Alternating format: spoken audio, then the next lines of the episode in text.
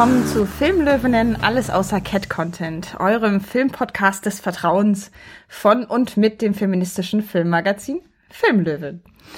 An den Mikros sind wir heute wieder in unserer Stamm- und Starbesetzung anwesend, also mit Lara K. Kalbert, hallo. Hallo. Und Rebecca Becky Germann, hallo. Meine, ich fühle mich geschmeichelt. und ich selber, Sophie Charlotte Rieger. Ja, vielleicht äh, so als Vorabbemerkung sind euch ja schon unsere neuen Sonderfolgen aufgefallen, die sich gerade so ein bisschen mehren. Ähm, es sind ja schon zwei erschienen zum Film Löwen Kino und es kommen auch noch voraussichtlich vier weitere. Nur als kurze Erklärung oder vielleicht auch als kleine Werbung an dieser Stelle am Anfang. Dabei geht es darum, dass wir ja gerade in Berlin eine Filmreihe veranstalten, die Filmlöwenkino heißt. Und wir versuchen, die äh, möglichst viel online zu spiegeln, auch auf, nicht nur, aber auch aufgrund der Pandemiesituation, weil wir einfach wollen, dass möglichst viele Leute daran in irgendeiner Form teilnehmen können. Und deswegen werden alle Diskussionen, die wir nach dem Film oder nach den Filmen führen, halt im Podcast abgebildet oder ihr könnt sie auch auf unserem YouTube-Kanal anschauen. Und manchmal, wenn wir die Möglichkeit haben, das hängt so ein bisschen vom Ort und den technischen Gegebenheiten auch ab, streamen wir das auch live, so dass ihr theoretisch auch live zuschauen und auch Fragen stellen könnt. Am besten ist, ihr folgt uns einfach ganz fleißig auf Social Media dann seid ihr auf dem Laufenden oder ihr abonniert unseren äh, Newsletter, auch hier gleich nochmal Werbung gemacht für den Newsletter. oder ihr schaut einfach auf filmlöwenkino.de, also Filmlöwen mit OE und ein Wort, filmlöwenkino.de vorbei und da stehen eigentlich auch immer so die neuesten Infos. So, das aber nur so als kleiner Vorabdiskurs und ähm, Mini-Werbeblock in eigener Sache. Und auch als Serviceinformation, weil äh, es gibt ja für mhm. euch auch was zu hören. So, jetzt aber zur, äh, zur neuen heutigen Episode, die etwas ganz, ganz Besonderes ist. Wir sprechen heute zum, äh, über das Thema Mutterschaft, wie sie im Film dargestellt wird. Aber es hat auch einen privaten Aspekt in dem Falle, weil das nämlich für mich die vermutlich letzte reguläre Folge oder für uns die letzte reguläre Folge in dieser Besetzung ist, bevor ich selber in eine Babypause gehe. Mit äh, Vorfreude, aber natürlich auch schweren Herzens, weil ich einfach meine Arbeit an Filmlöwen, an verschiedenen Projekten niederlegen muss. Und ja, ich will jetzt nicht zu trist werden. Ich, ich komme wieder, aber auf jeden Fall hat das Thema Mutterschaft heute eben auch einen ganz, äh, einen ganz persönlichen Aspekt. Ähm, und ich möchte das äh, vorab auch gleich nochmal ein bisschen eingrenzen, ähm, weil das äh, Thema Mutterschaft so viel Unteraspekte hat und vielleicht auch erstmal die Frage aufkommt, warum sprechen wir über Mutterschaft und nicht über Elternschaft. Also erstmal haben wir uns entschieden, damit wir uns ein bisschen klarer fokussieren können in unserer Diskussion, dass wir eben heute zum Beispiel nicht über Schwangerschaft im Film sprechen, was auch ein super spannendes Thema wäre. Und wir haben uns auch entschieden, dass wir heute nicht sprechen über alles, was so im Themenkomplex Regretting Motherhood äh, drin die Darstellung von überforderten, zweifelnden äh, Mutterfiguren, äh, Mütterfiguren. Auch das ein super spannendes Thema, was wir dann sicher nochmal aufgreifen, aber heute eben nicht. Sondern wir äh, kon konzentrieren uns vor allem auf die Darstellung von Müttern quasi in Interaktion mit ihren Kindern und an die Herausforderungen und Ansprüche, die an sie gestellt werden. Das vielleicht so grob gesagt. Wir sprechen natürlich sicherlich zwischendurch auch immer mal so ein bisschen über Männer und Vaterschaft, aber dann halt eher so zur Differenzierung und unser Auf, also Augenmerk liegt eher darauf, welche Geschichten erzählen eben Filme oder wie erzählen Filme Geschichten über in der Regel Cis-Frauen mit Kindern. Dazu nochmal so Mini-Exkurs auch. Wir haben bei der Filmlöwen auf dem also im Magazin haben wir so Schlagworte äh, unter den Artikeln. Vielleicht habt ihr es noch nicht gesehen, dann ist jetzt der Moment, um sich das mal anzugucken. Da kann man sich dann nämlich mit einem Klick ganz viele Filme zu einem Thema anzeigen lassen. Und da haben wir zum Beispiel auch schon darüber gesprochen, verwenden wir das Schlagwort Elternschaft oder Mutterschaft, also so ein bisschen so, was er jetzt auch in diesem Podcast mitschwingt. Und wir sind uns bei Filmlöwen, im, dem Online-Magazin, auch noch nicht so ganz einig und verwenden gerade noch beide Begriffe. Und der Hintergrund ist einfach, dass wir natürlich einerseits so inklusiv formulieren wollen wie möglich. Also wir wollen auf diese heteronormative Konstruktion von Mann, Frau und Vater, Mutter verzichten. Und gleichzeitig ist aber eben Elternschaft und auch das Erleben vom El von Elternschaft so stark vom Geschlecht der Person abhängig in unserer Gesellschaft. Also die Erwartungshaltung, die an eine Frau äh, gestellt werden, sind ganz anders als die an einen Mann. Und queere Elternschaft wieder hat ganz eigene Herausforderungen. Und auch Transelternschaft hat ganz eigene Herausforderungen. Und Transmutterschaft und Transvaterschaft. Also ähm, und das sind eben Bereiche, die wir jetzt heute so nicht so stark in den Blick nehmen, nicht weil sie uns nicht interessieren, sondern weil wir sozusagen erstmal mit einem Aspekt anfangen und diese anderen Themen dann hoffentlich nochmal separat aufgreifen können. Ja, äh, so viel zur Themeneingrenzung. Es gibt aber auch noch einen ganz praktischen Kinogrund, dass wir über Mutterschaft sprechen, nämlich äh, wegen eines Films, der erschienen ist. Vielleicht habt ihr ihn schon gesehen. Katrin Gebbe hat einen neuen Film ins Kino gebracht, der heißt Pelikanblut und darin geht es nämlich auch äh, um äh, das Thema Mutterschaft und das ist äh, ein weiterer Grund, warum wir äh, über diesen über das Thema Mutterschaft heute sprechen. Also, ihr seid jetzt schon mal informiert, es geht heute auch um diesen Film. So, aber so jetzt habe ich ganz viel erzählt über das Thema Mutterschaft und ihr brennt schon voll drauf. Es ist dramaturgisch total gut angelegt, weil jetzt macht ihr garantiert nicht aus, sondern hört weiter und wir können euch jetzt im Telegramm noch ein paar wichtige Neuigkeiten vermitteln, die nicht an euch vorbeigehen sollten. Ja. Hm. So. Lara, you may, the stage is yours. Okay, ich beginne mit einem Thema, das überhaupt nichts mit Mutterschaft zu tun hat, aber vielleicht trotzdem extrem wichtig ist, denn ähm, der wahrscheinlich bekannteste Filmpreis der Welt, der, die Oscars, die Academy, die haben ähm, sich was überlegt. Und wenn sich die Academy was überlegt, dann sorgt das ja immer so ein bisschen für Aufruhr und äh, viel Gesprächsstoff. Und dieses Mal haben sie sich was überlegt, wo ich persönlich sagen muss, Mensch, da haben sie sich was Gutes überlegt.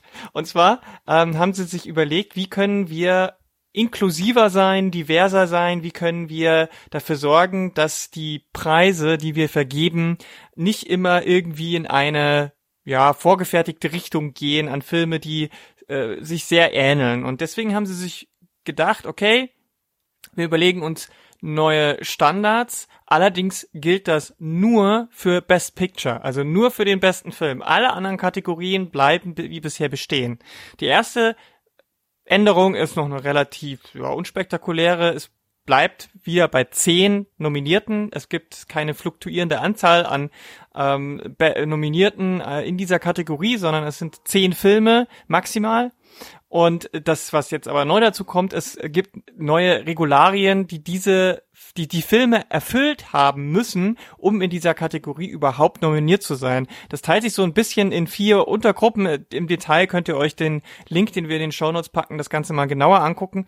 Aber es geht vor allem darum, dass an der Produktion vor und hinter der Kamera Frauen und andere marginalisiert, in Hollywood marginalisierte Gruppen stärker beteiligt sein müssen einem festen Prozentsatz.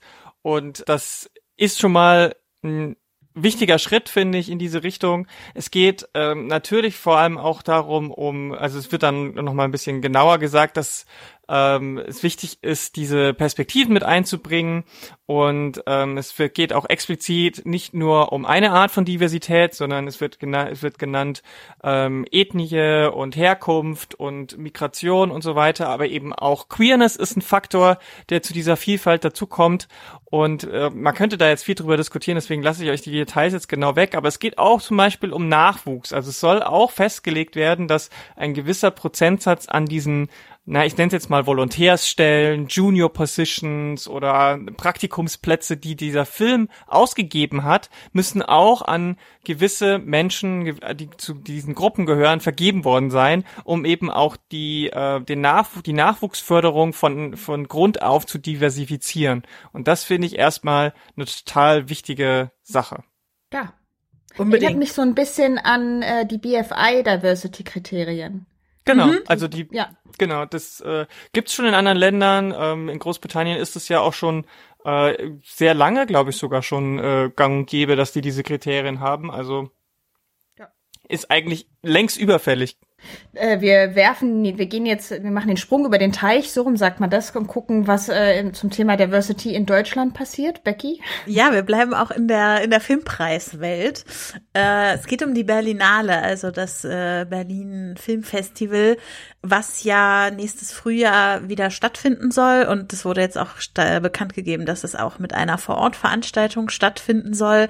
Äh, aber das, was gerade die große Presse sozusagen gemacht hat von den Ankündigungen zur nächsten Berlinale, ist die, dass es Veränderungen bei den Preisen geben wird. Denn es wird nicht mehr der silberne Bär für die beste Darstellerin und der silberne Bär für den, den besten Darsteller vergeben werden, sondern in Zukunft wird es einen silbernen Bär für die beste schauspielerische Leistung in einer Hauptrolle geben und einen silbernen Bär für die beste schauspielerische Leistung in einer Nebenrolle man merkt, äh, äh, es ist äh, die Gender-Kategorie verloren gegangen in dem Ganzen. Also es wird jetzt die schauspielerische Leistung ausgezeichnet und sowohl in der Kategorie Hauptrolle als auch in der Kategorie Nebenrolle können äh, Männer, Frauen, nicht-binäre Personen, Menschen aller Geschlechter ausgezeichnet werden ich, äh, mich hat es ein bisschen erinnert an unsere Diskussion, die wir ja auch in einer unserer ersten Folgen hier im Podcast geführt haben, wo es um äh, Frauenfilmfestivals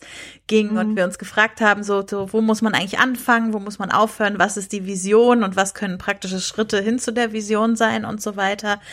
Und hier ist es jetzt so, dass eben der Weg gewählt wurde, auch mit der Begründung, dass äh, ja die die Komponente Gender sozusagen verloren oder ähm, rausgedacht werden soll aus diesem Preis und dass dann im Zweifel auch zwei Frauen ausgezeichnet werden können.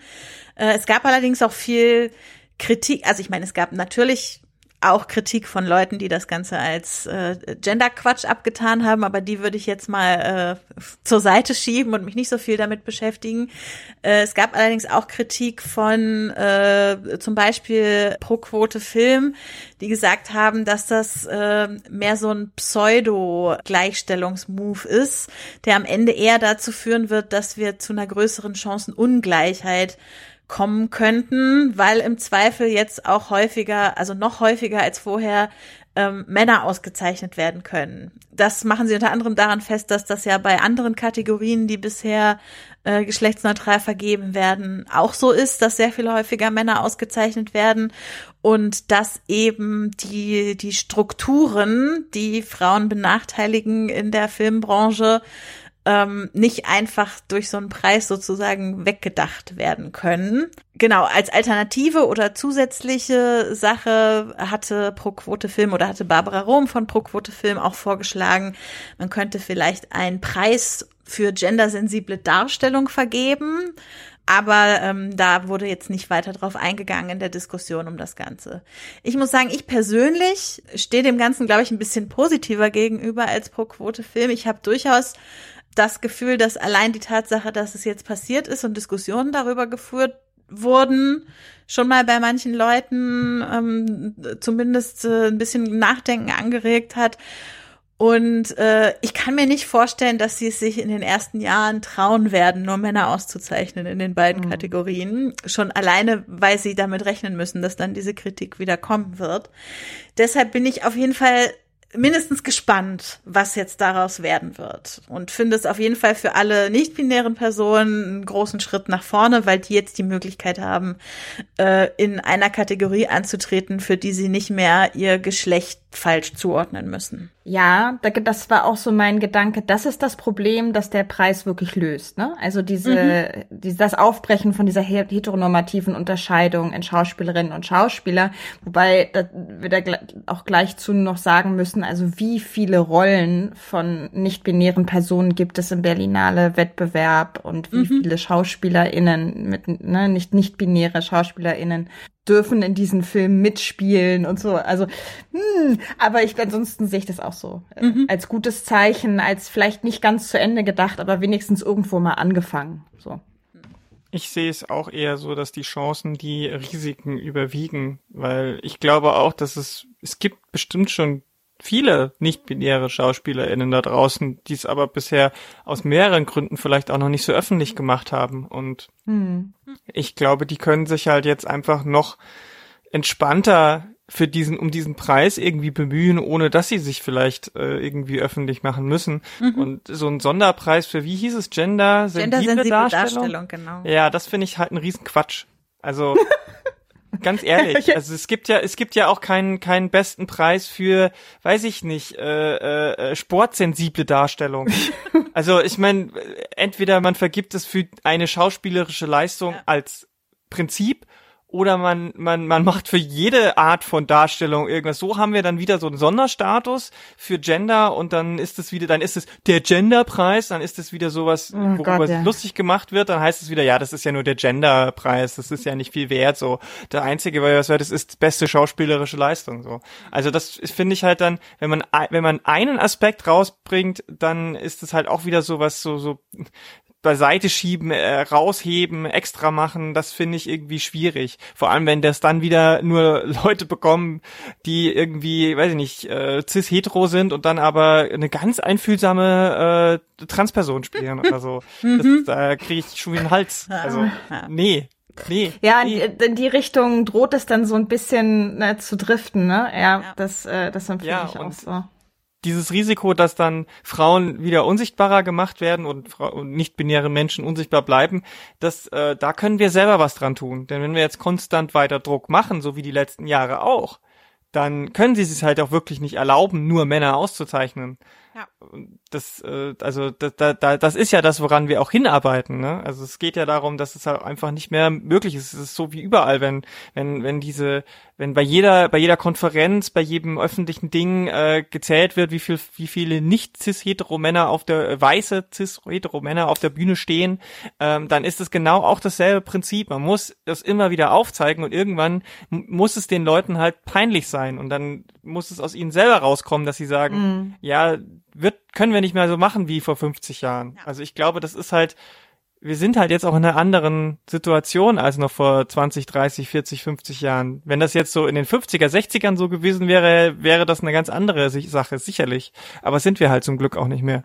Und deshalb finde ich, also würde ich nochmal erwähnen wollen, nicht, dass es falsch rüberkam, äh, auch wenn ich dem Ganzen sehr viel positiver gegenüberstehe, ist es trotzdem sehr wichtig, dass, dass diese kritischen Stimmen auch gerade so laut sind dazu, weil die, das braucht es einfach, um das Bewusstsein dafür auch zu halten, dass das eben nicht passieren darf, dass es nicht dafür sorgen darf, dass nur noch Männer ausgezeichnet werden und die strukturellen Ungleichheiten im Zweifel noch verstärkt werden. Und deshalb ist es sehr wichtig und toll, dass diese Stimmen da auch auch so laut waren im Diskurs darum, als das rauskam. Absolut. Ja.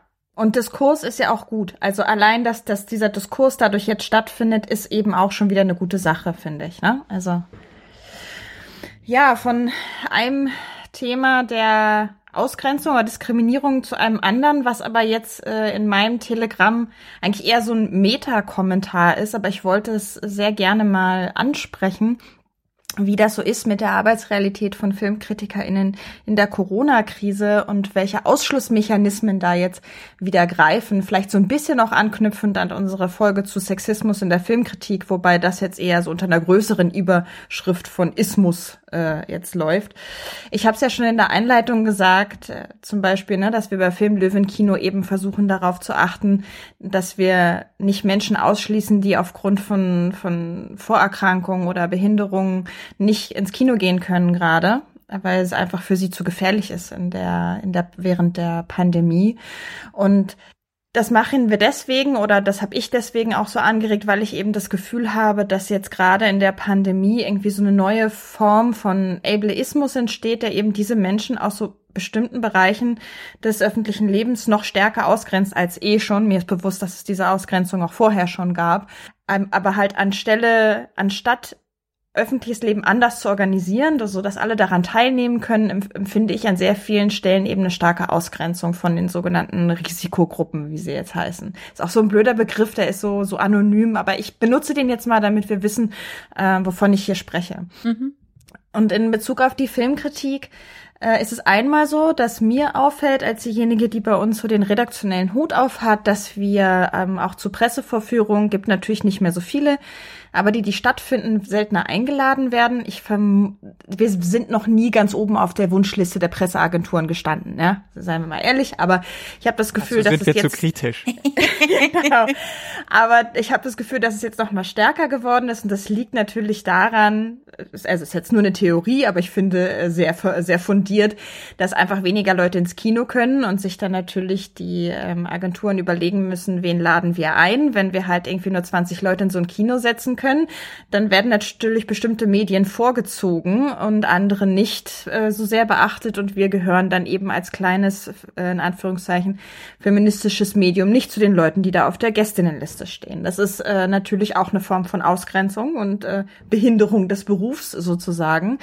Ähm, aber was ich fast noch schlimmer finde, ist, dass sich halt trotz der Situation, wie sie ist, nicht durchgesetzt hat, dass es möglich ist, Filme grundsätzlich per Screener zu sichten, also per DVD oder Online-Stream-Angebot.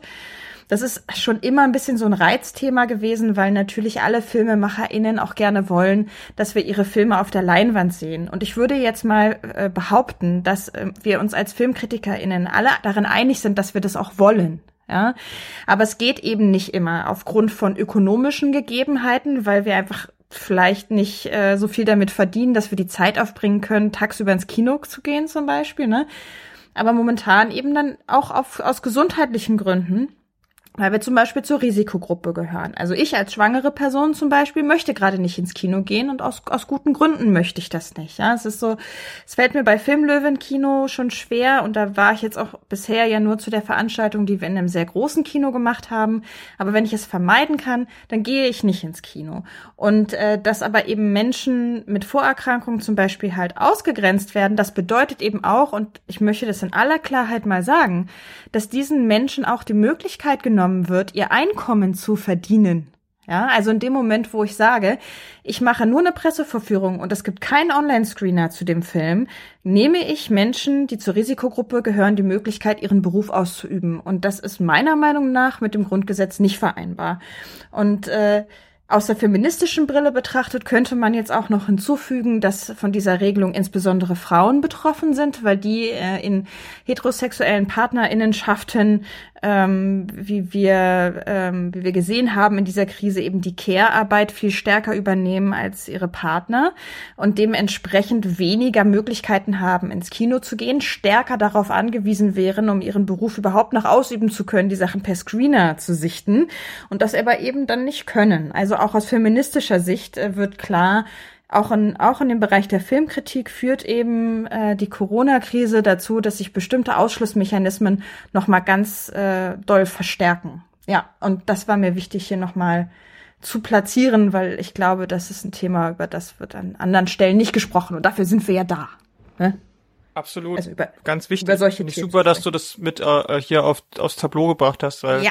das ist ein, ein Riesenthema. Es ist, wie du schon gesagt hast, war vor der, vor der Pandemie schon immer ein, ein Reizthema, finde ich, weil äh, viele Menschen vorher schon das Problem hatten, dass sie das nicht konnten. Ähm, du hast jetzt vor allem die ökonomischen Gründe ange angesprochen, aber auch Menschen mit Behinderungen zum Beispiel, auch wenn die Kinos an sich vielleicht behindertengerecht sind, muss man ja auch erstmal zum Kino hinkommen als behinderte Person. Mhm. Das ist auch nicht so einfach. Ähm, und das sind alles so Sachen, die, die für mich sagen, okay, also dann muss das ästhetische, der ästhetische Anspruch halt vielleicht mal zurückgeschraubt werden. Und ich verstehe gerade jetzt im Moment auch nicht, wo sich das Kino extrem schwer tut. Ne? Also hm. es gehen ja eh sehr wenig Leute ins Kino. Und es kommen gar nicht so viele neue Filme ins Kino. Und dann ähm, muss, verstehe ich nicht, dass sich die, die Agenturen da nicht eher versuchen, das als Chance zu begreifen, breiter aufgestellt zu sein, weil wenn mehr Leute darüber schreiben, dann ist es doch besser für einen Film, als wenn kaum jemand drüber schreibt. Und deswegen verstehe ich diese, diesen Zurückhaltung nicht. Wie gesagt, das Künstlerische von den Leuten, die es gemacht haben, das gilt ja immer und das ist klar, das verstehe ich auch, aber das geht halt auch nicht immer. Und ähm, ich sag mal so, viele Filme, die uns interessieren und die wir vielleicht äh, als Pressemenschen dann als Screener gesehen haben, schauen wir uns ja häufig dann trotzdem auch nochmal im Kino an, wenn es kein totaler Reinfall war. Mhm. Aber ähm, deswegen, ich bin da, ich bin, bin da leider auch ein bisschen, muss ich auch sagen, bin ein bisschen angepisst, dass das, dass das so, dass die sich da so querstellen. Hm, ja, ich auch. Ich habe mich auch, hab mich auch schon beschwert. Sehr gut. okay, gut. Jetzt aber zu unserem Thema äh, Mutterschaft im Film. Und äh, wie ich ja schon angekündigt habe, ist einer der Auslöser, ist das falsche Wort, Inspirationen, oh, wie sagt man Anlässe. denn das? Nee. Ah, danke. Genau, dass wir das, dass wir das Thema heute machen, äh, ist ja der Film Pelikanblut von Katrin Gebbe. Ähm, bei mir ist es jetzt schon ein bisschen länger her. Ich habe den Film letztes Jahr, also vor ziemlich genau einem Jahr, beim Filmfest Hamburg gesehen. Habe ihn mir jetzt auch ganz bewusst, ehrlich gesagt, nicht nochmal angeschaut, weil ich so das Gefühl hatte, hm, ist für mich emotional, glaube ich, jetzt zu herausfordernd, den also so, ne, jetzt in der Schwangerschaft zu sehen. Deswegen meine Frage an euch, wer von euch möchte den mal kurz inhaltlich abbilden für unsere HörerInnen, die ihn noch nicht gesehen haben? Ich kann das gern machen. Also es geht in dem Film hauptsächlich um Wiebke, gespielt von Nina Hoss, die schon eine ähm, Adoptivtochter hat, äh, Nicolina, und die ist Pferdetrainerin und lebt mit ihrer Tochter eben auf so einem alten Gestüt, wo sie unter anderem auch Polizeipferde äh, trainiert und fit macht für ihren Dienst. Und äh, der Konflikt des Films wird sozusagen dadurch ausgelöst, dass sie ein zweites Kind adoptiert, nämlich äh, Raja aus Bulgarien. Äh, Raja ist fünf und ähm, am Anfang scheint alles zumindest ganz kurz sehr harmonisch zu sein und auch Nicolina freut sich, dass sie jetzt eine, eine kleine Schwester hat. Aber ja, man merkt dann ziemlich schnell, dass ja, ich weiß nicht, ob man sagen will, dass Raya sich verändert, aber es zeigen sich auf jeden Fall sehr viele Dinge an ihrer Persönlichkeit. Also sie, ja, sie ist nicht so richtig fähig, emotionale Bindungen aufzubauen. Sie hört auf keine Regeln in keinen Zusammenhängen und stellt ihre eigenen Regeln auf und man könnte sagen, ihr Verhalten eskaliert so ein bisschen im Laufe des Films. Und äh, dann geht es eben darum, was Wiebke als äh, Mutter dieses Kindes bereit ist zu tun, um äh, dafür zu sorgen, dass sie vielleicht doch aus dieser ganzen Situation herauskommt, es steckt dann noch irgendeine neurologische Erkrankung mit da drin und es steckt auch die Frage darin, was Traumatisierungen des Kindes damit zu tun haben und das Ganze entwickelt sich auch so ein bisschen in die Richtung eines Genre-Horrorfilms gegen Ende. Ja, aber das ist erstmal so der, der Grundkonflikt, mit dem wir zu tun haben. Und so, ich würde sagen, die große Frage des Films ist sozusagen, was ist Wiebke bereit zu geben, um ihrem Kind ähm, die Mutter zu sein, die es braucht, um aus dieser Situation rauszukommen, in der das Kind ist. Hm. Ja, und auch so ein bisschen die Frage auch, äh, was, was muss sie diesem Kind geben, ne? Mhm. Weil durch dieses Thema der Adoption, Adoption ja sowieso schon diese Frage im Raum steht, äh, was macht sie jetzt zur Mutter? Also was, womit kann sie sich jetzt als die die wahre Mutter dieses Kindes irgendwie ausweisen und ähm, welcher Druck lastet dadurch auch auf ihr so mhm. ein innerer Druck, aber auch ein äußerer äh, Druck. Ja, ich, also ich ich persönlich, als ich den Film das erste Mal gesehen habe, empfand es als sehr als durchaus problematisch, wie der Film sich diesem Thema nähert äh, insofern, als dass ich, also ich hatte irgendwie so die, die Sehnsucht nach einer klaren, ähm, wie soll ich das sagen, nach, nach, also nach einem klaren Freispruch für die Mutter. Und ich finde schon, dass der Film sehr viel Druck eben auch auf diese Mutter ähm, Mutterfigur ausübt. Wie habt ihr das empfunden? Also Anspruchshaltung im Sinne von, äh, was muss ich tun, um Mutter zu sein? Welche Opfer muss ich bringen? Ja, ich finde das total extrem. Also, ne, also das wird ja, das, das schaukelt sich ja immer stärker hoch und das wird wird ja auch, ähm, also wird wird ja, das wird ja nicht nur psychisch, sondern auch körperlich immer krasser und ähm, es geht es geht ja auch von mehreren Seiten. Also zum einen wird wird ja das Adoptivkind als immer schwieriger dargestellt. Gleichzeitig kommt aber eben auch dieses von außen ähm, die ökonomische Sache. Also es ist ja, gibt ja da ja diese, diese ähm, relativ deutliche Parallele mit einem ihrer Pferde so. Und ähm, das ist diese, dieses Training der, der Polizeipferde ist ja so ihre Haupteinnahmequelle und äh, das droht ja dann auch wegzufallen, weil sie sich zu sehr auf, äh, auf das Kind konzentriert, beziehungsweise zu sehr sich äh, äh, davon ähm, irgendwie vereinnahmen lässt und eben diese andere und ihre Arbeit nicht mehr so richtig äh, nachgehen kann. Und dann geht's ja noch mal weiter. Es, es, steht ja sogar kurz davor, dass sie das Kind in eine Einrichtung bringt und so weiter. Also ich finde das schon krass, was da auf, was für ein Druck da aufgebaut wird auf die Mutter, der aber natürlich auch so ein bisschen durch die Inszenierung, also das macht ja, das ist ja kein, ist ja kein normales, keine normale, kein normaler Verlauf von einer Mutterschaft, sag ich mal, ähm, unbedingt Mhm. Würde ich jetzt zumindest so sagen. Es ist ja schon ein Extremfall in, in, in vielen Komponenten. Mhm. Und äh, deswegen macht es der Film ja auch ganz bewusst diesen, diese, diese, diese Zuspitzung. Mhm. Und ich finde leider, mh, der Film versteckt sich so ein bisschen dahinter, dass er quasi die ganze Zeit sagt, Wiebke macht sich den Druck selbst. Und Wiebke setzt sich selber damit auseinander, was muss ich leisten, um die Mutter für dieses Kind sein zu können? Und äh, was, was also was darf ich leisten, aber was muss ich auch leisten? Und ich meine natürlich könnte man daraus eine größere Erzählung spinnen und zu sagen, natürlich sind Wiebkes Vorstellungen von sich selbst aus als Mutter geprägt davon, in was für einer Gesellschaft sie aufgewachsen ist und in was für einer Gesellschaft sie sozialisiert ist und was diese Gesellschaft eben für ein Mutter Bild hat. Aber ich finde, das tut der Film halt nicht so richtig. Also der, der problematisiert nicht auf einer gesellschaftlichen, gesamtgesellschaftlichen Ebene den Blick, den Wiebke auf sich selber richtet, sondern er macht es irgendwie zu so einer individuellen Sache und vielleicht ist es sogar so, dass, dass ich mich als Zuschauerin ein bisschen dazu gedrängt gefühlt habe, äh, auch zu denken, sie kann noch obwohl sie eigentlich schon viel früher hätte sagen müssen, sie muss auch mal auf sich gucken und auf ihre Bedürfnisse und so weiter. Und das da, also ich will nicht sagen, ich habe mich manipuliert gefühlt, aber ich, ich habe schon gemerkt, dass mich das ein bisschen aufgewühlt hat. Hm. Also ich glaube, was was ich ähm, in der Hinsicht dem Film so ein bisschen übel genommen habe, war das war diese die Skepsis gegenüber dem psychiatrischen System. Also ich habe auch große Skepsis gegenüber dem psychiatrischen System und und vor dieser Idee Menschen als krank und gesund irgendwie zu bezeichnen unter Umständen aufgrund der Reaktionen, die sie zeigen, auch zum Beispiel Diskriminierungsstrukturen mhm. und so. Ne?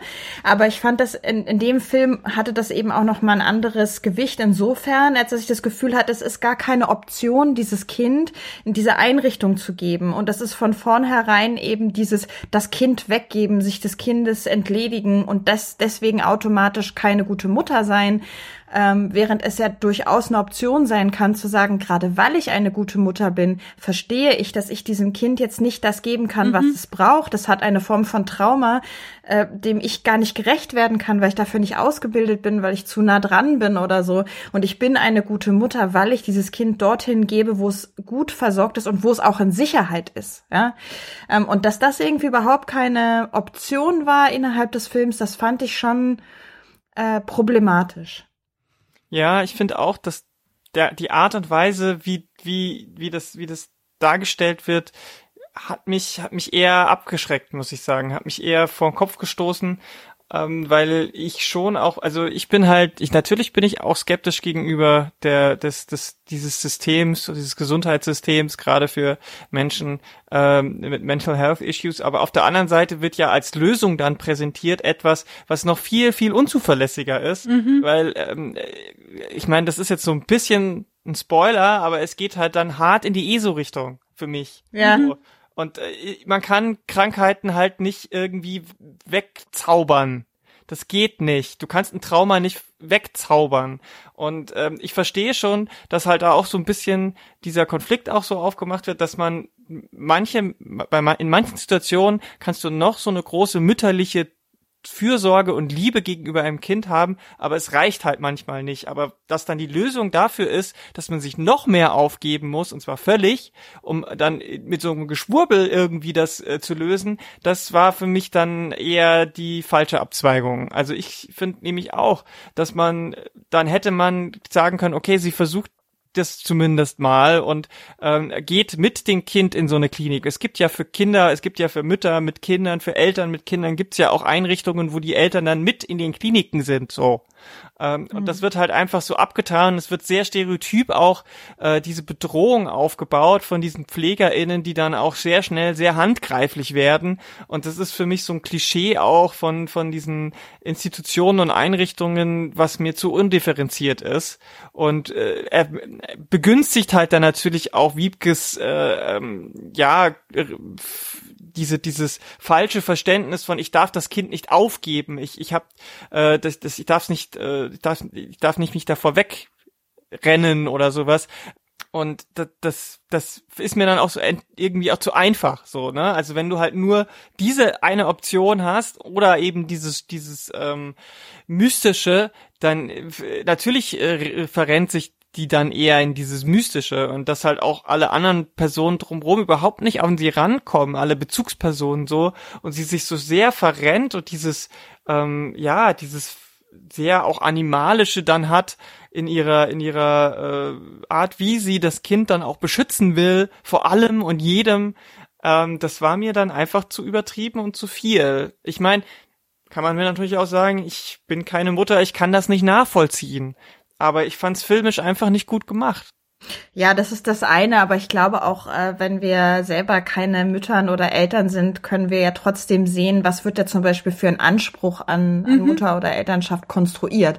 Und der entsteht ja eben genau durch dieses, du hast auch eben das Wort aufgeben benutzt, ne? Also die Moral von der Geschichte ist ja schon so ein bisschen, du musst dich selbst aufgeben, bevor du das Kind aufgibst. Ich, und ich würde das in Frage stellen, ne? Ob das eben wirklich ein äh, ein Mutterideal ist.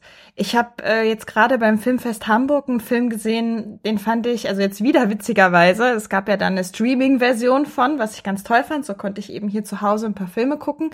Und da war ein Film, der hat so ein bisschen für mich fast daran angeknüpft, äh, Emma von Pablo Lurain, ein chilenischer Film, der eben eigentlich da anfängt mit dem, was nicht passiert im Pelikanblut, nämlich dass eine, äh, eine Mutter ihr Kind weggegeben hat, mhm. weil das auch so eine ähm, so eine zerstörerische Ader hatte. Also es war auch ein Adoptivkind, das hat irgendwie die ähm, die Wohnung, glaube ich, in Brand gesteckt und auch da, da wurde die, die Schwester der Heldin irgendwie ganz schwer bei verletzt mit so ganz starken Verbrennungen und so. Und dann geht es eben auch so um diesen, diese Auseinandersetzung zwischen, also Emma, so heißt der Film und so heißt auch die Heldin, und ihrem Partner. Ähm, war das jetzt richtig? Und äh, das zerstört, die, zersetzt diese Beziehung und so. Und ich dachte so am Anfang, dachte ich so, boah, geil, ne? Also das finde ich, das finde ich einen interessanten Film. Und dann im Endeffekt geht aber der ganze Film darum, wie sie das halt bereut, dass sie dieses Kind weggegeben hat und wie sie mhm. alles unternimmt, äh, um dieses Kind wiederzukriegen. Und mal ganz abgesehen davon, dass ich das Gefühl hatte, der Regisseur findet es halt auch irgendwie mega geil, diese Frauenfigur zu interessieren, äh, zu äh, inszenieren und interessiert sich viel mehr für diese, für diese also die, die voyeuristische Perspektive auf diese Frau als für ihr Kernproblem. Also mal abgesehen davon, fand ich das halt auch so frustrierend, dass am Ende halt dann eben auch wieder die mehr von der Geschichte war, äh, sie hätte das nicht machen dürfen. Ja, aber warum denn nicht? ja, also dieser Anspruch, de, diese, der, der Selbstaufgabe, finde ich, ist bei, bei Mütterfiguren im Film unglaublich stark. Mhm also ja, diese Gleichsetzung von eine gute Mutter ist die Mutter, die sich irgendwie bis zum geht nicht mehr halt aufopfert für für alles im Prinzip, ne, aber vor allem eben für für das Kind. Ja. Ja, das ist glaube ich ein sehr sehr weit verbreitetes Thema, eine Trope im im im Film, wenn Mutterschaft vorkommt. Also ich meine, es ist ja immer so ein bisschen, man muss ja auch ein bisschen so gucken, ähm, wenn Filme tatsächlich das Thema Mutterschaft im Zentrum haben oder ob Mutterschaft einfach nur Teil des Films ist. Ja. So. Das sind ja schon auch so ein bisschen zwei unterschiedliche Aspekte, aber ich, bei, bei, in beiden in beiden Richtungen ist es ist es ganz oft so, dass ähm, Mutterschaft so mit diesem Aufopfern ähm, und über übertriebenem Be Bemuttern. Dieses Bemuttern ist ja auch schon so leicht ne negativ angehaucht, dieses Wort. Ja, Bevatern ähm, gibt's nicht. Genau. Stimmt. Ja. Bevätern, bevatern, was ist das?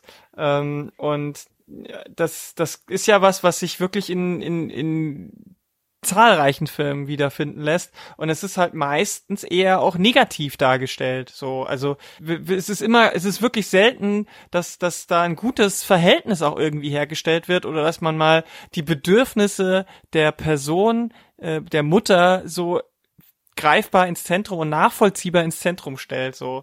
Denn entweder ist es halt so, dass, dass sie einen Fehler macht, dass sie es Falsche macht, oder dass sie sich so krass äh, aufopfert, dass sie am Ende darunter äh, fast also es gibt natürlich da Extreme, sie äh, stirbt selber oder wird irgendwie kommt zu Tode oder sie sie hat ihr ganzes Leben darauf aufgeopfert nur für ihr Kind und so weiter, aber das ist ja was, was wirklich ein, ein breites Thema ist, was wir was mir immer wieder vorkommt, äh, was halt wirklich anscheinend äh, in der in der kreativen Filmszene, egal ob jetzt Deutschland oder international, irgendwie so ein festgefahrenes Ding ist. Ja, was meinst du mit negativ? Also äh, negativ im Sinne von, dass der Film zeigt, äh, dass es was Negatives, sich aufzuopfern? Nee. Nee, nee, dass es negativ ist, wenn man es nicht tut. Ja, ja, ja nee, negativ nee. ist, wenn man es nicht tut, genau, wenn man sich genau, nicht zu viel genau, aufopfert. Also, ja, ja, nicht genug aus, aufopfert, genau, ja. Genau, also die Mutter, die Mut Mütter werden negativ da, es ist negativ im Sinne von, wenn die Mutter sich nicht aufopfert, ist sie eine schlechte Mutter. Was uns natürlich gleich zu der nächsten Frage bringen wird. Was ist eine gute und was ist eine schlechte Mutter im Film? Oh ja. Oh ja, weil, ähm, also da, da finde ich auch, ähm, da sind wir eigentlich mit all den Themen, über die wir jetzt schon gesprochen haben, schon, schon voll drin, weil sehr oft, muss ich sagen, sehr, sehr oft ist eine gute Mutter als das dargestellt, was ich als ja, eher so einem Mutterbild vor unserer Zeit zuordnen würde. Und ich bin dann auch wirklich genervt davon, wenn ich das Gefühl habe, dass es es gibt äh, positive Beispiele, die wollen wir auf jeden Fall auch noch äh, nennen später, aber dass es so wenige Filme gibt, die es hinkriegen, keine kein moralisches Urteil über eine eine eine Mutter zu, zu fällen und sie einfach nur in ihrer Rolle als Mutter darzustellen erstmal, sondern es muss immer dieses moralische Urteil drin stecken, mhm. das ist eine gute Mutter oder das ist eine schlechte Mutter oder das ist eine schlechte Mutter, die eine gute Mutter sein will oder also wisst ihr, was ich meine? Es ist immer mhm. der bewertende moralische Zeigefinger in der Darstellung von Müttern dabei und es ist so selten, dass ich also das ist das ist richtig richtig erleichternd ist, wenn ein Film das mal nicht tut und ein in Anführungsstrichen realistisches Bild Bild von, von Mutterschaft zeichnet, äh, wo Mütter auch mal scheitern dürfen, wo Mütter auch mal Fehler machen dürfen, ohne dass sie deshalb gleich schlechte Mütter sind. Ja, ein differenziertes Bild halt, eine differenzierte Charakterisierung von Müttern, so wie in allen Figuren einfach die Differenzierung wichtig ist und ähm, bei Mutterschaft halt noch viel mehr, weil ich, äh, ich meine, wir kämpfen hier seit Jahrzehnten jetzt äh, den feministischen Kampf, der sich sehr stark für Mutterschaft einsetzt oder für die Rolle von Müttern. Und ich habe das Gefühl, da kommen wir einfach nur sehr, sehr schleppend vorwärts und die Filmbranche ähm, tut ihr Übriges, um das weiterhin zu erschweren, meiner Meinung nach. Also das finde ich nämlich auch. Es, es, es, es gibt keine, es gibt keine Graustufen, was das ab angeht. Wie du schon sagst, wird, wird immer gut oder schlecht, aber es gibt wenig differenzierte Darstellung von Mutterschaft, wo dann halt auch mal gezeigt wird, ja, ähm, das ist nachvollziehbar, dass diese eine äh, Entscheidung so und so gefallen ist, aber das heißt jetzt nicht, dass sie immer so ist. Also, hm. Schwierig. Ja, und das ist genauso äh, auch äh, dieses Bild, was halt eigentlich aus einer anderen Zeit stammt, ne? Ich muss da jetzt wieder so ein bisschen auch dran denken, was ich vorhin sagte über die Frauen, die jetzt in der Corona-Krise die Sorgearbeit übernehmen, ja? Das passiert natürlich auch deswegen, weil das in unserer gesellschaftlichen DNA noch so tief einprogrammiert ist, dass das halt so ist. Ja, aber dass das halt so ist, kommt natürlich auch durch die Geschichten, die wir erzählen. Und wir erzählen die Geschichte, dass das halt so ist, dass die Mutter sich aufzuopfern hat. Und dass bei der Frage nach Vereinbarkeit natürlich, dass äh, die Familie und das Kind immer Vorrang hat, weil alles andere wäre ja dann eine schlechte Mutter und so, ne? Also es gibt eben äh, nur dieses eine äh, Narrativ. Ja. Ähm, und das hat natürlich eine gesellschaftliche Konsequenz. Und das sehen wir gerade in diesem Jahr ja. sehr deutlich, welche gesellschaftliche Konsequenz das hat. Und anknüpfend an dem auch noch, was ihr gesagt habt, ich fand das auch interessant, als ich mir überlegt habe, welche positiven Beispiele gibt es für Mutterschaft im Film, dass das für mich vor allem Filme waren, die eben dieses moralische Urteil nicht getroffen haben, sondern zurückwerfen auf das Publikum. Mhm. Also Filia Mia von Laura Bispuri ist für mich so ein Film, wo halt äh, die die Frage danach, wer wer ist die wahre Mutter, die Frage wird nicht abschließend beurteilt und damit gibt es auch diesen moralischen Zeigefinger nicht. Ähm, also sozusagen das eher zu platzieren und zu sagen, das ist eine Frage, die wir uns gesellschaftlich stellen, aber wir sollten vielleicht dann nochmal drüber nachdenken, anstatt eine Antwort zu geben. Also vielleicht macht das auch, also es gibt sicherlich noch viele andere Kriterien, aber für mich macht das auch einen guten Film zum Thema Mutterschaft mhm. auf. So. Ich finde vor dem Hintergrund äh, auch noch Roma ganz spannend, der ja äh, großer Oscar-Abräumer vor zwei Jahren war, ähm, der für mich in die Richtung auch eine Sache ganz besonders richtig gemacht hat, denn er hat uns ja quasi zwei Mütter vorgeführt in dem Film. Einmal die High-Class, äh, reiche, weiße äh, Mutter von zwei Kindern, die ja durchaus so ein bisschen frech sind, aber denen ist insgesamt doch, aus denen ist was geworden, so, die sind irgendwie, wie Kinder so sein sollen in dem Alter. Und dann haben wir eben das, äh, das, äh, die, das Hausmädchen, die ähm, die eben nicht weiß ist, die sehr viel ärmer ist als diese Frau, die quasi abhängig ist von der anderen Mutter, ähm, weil sie ihre Arbeitgeberin ist, aber auch so ein bisschen ähm, abhängig ist, weil sie jetzt in einer Situation ist, schwanger zu sein. Und der Vater hat sich aus dem Staub gemacht dieses Kindes. Und ähm, ja, sie sie braucht eben auch irgendwie als mentale Stütze jetzt die andere Frau. Und ich finde, was der Film an der Stelle tatsächlich gut macht, ist, dass er uns diese intersektionalen Aspekte von Mutterschaft ähm, vorführt, ohne jetzt wirklich die Frauen gegeneinander auszuspielen im Kampf des Patriarchats sozusagen. Also wir, wir erleben in dem Film zwei Frauen, die Scheiße erleben, weil sie Frauen sind und weil das Patriarchat äh, an der Stelle äh, Mist baut sozusagen oder die, die Menschen, die im Patriarchat ähm, sozialisiert sind. Und trotzdem macht er in, äh, an jedem Moment klar, dass die äh, dass die eine Frau eben mit so viel mehr Scheiße konfrontiert ist aufgrund ihrer Mutterschaft als die andere und so viel mehr ähm, aushalten und ertragen muss und der Film sagt dabei nie, deshalb wird sie eine schlechtere Mutter sein, sondern er führt es auf die gesellschaftlichen Strukturen zurück. Und das, das ist für mich so ein äh, erfrischendes Beispiel davon, wie es irgendwie sein kann, dass, dass ich schon, also ich, ich bin richtig, ich, ich sitze hier gerade und strahle irgendwie mein Mikro mhm. an, weil ich mir so sehr wünschen würde, dass man so eine Vielschichtigkeit von Mutterschaft tatsächlich öfter sehen würde.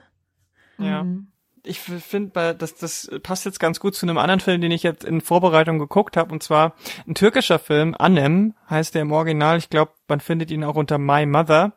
Und da geht's um ähnliche ähm, Themen, aber völlig anders aufbereitet. Also da geht's auch darum, dass, dass äh, eine, eine, eine Mutter, die, also beziehungsweise eine Kleinfamilie, also Vater, Mutter und Tochter, die wohnen in relativ simplen und ärmlichen Verhältnissen auf, auf dem Dorf. Der Vater ist Lkw-Fahrer und hat ein äh, sehr hartes äh, Alkohol- und Spielproblem, Glücksspielproblem. Dadurch haben sie halt wirklich ständig Geldsorgen, aber die Mutter versucht halt ihrer Tochter trotzdem das beste Leben möglich zu machen und ihr immer irgendwie ähm, gute Laune zu verbreiten und sie nie zu enttäuschen und so weiter und ähm, gegen den Willen des Vaters äh, ermöglicht sie, dass das Kind dann auf die Schule geht und später eben dann sich auch für die Uni bewerbt.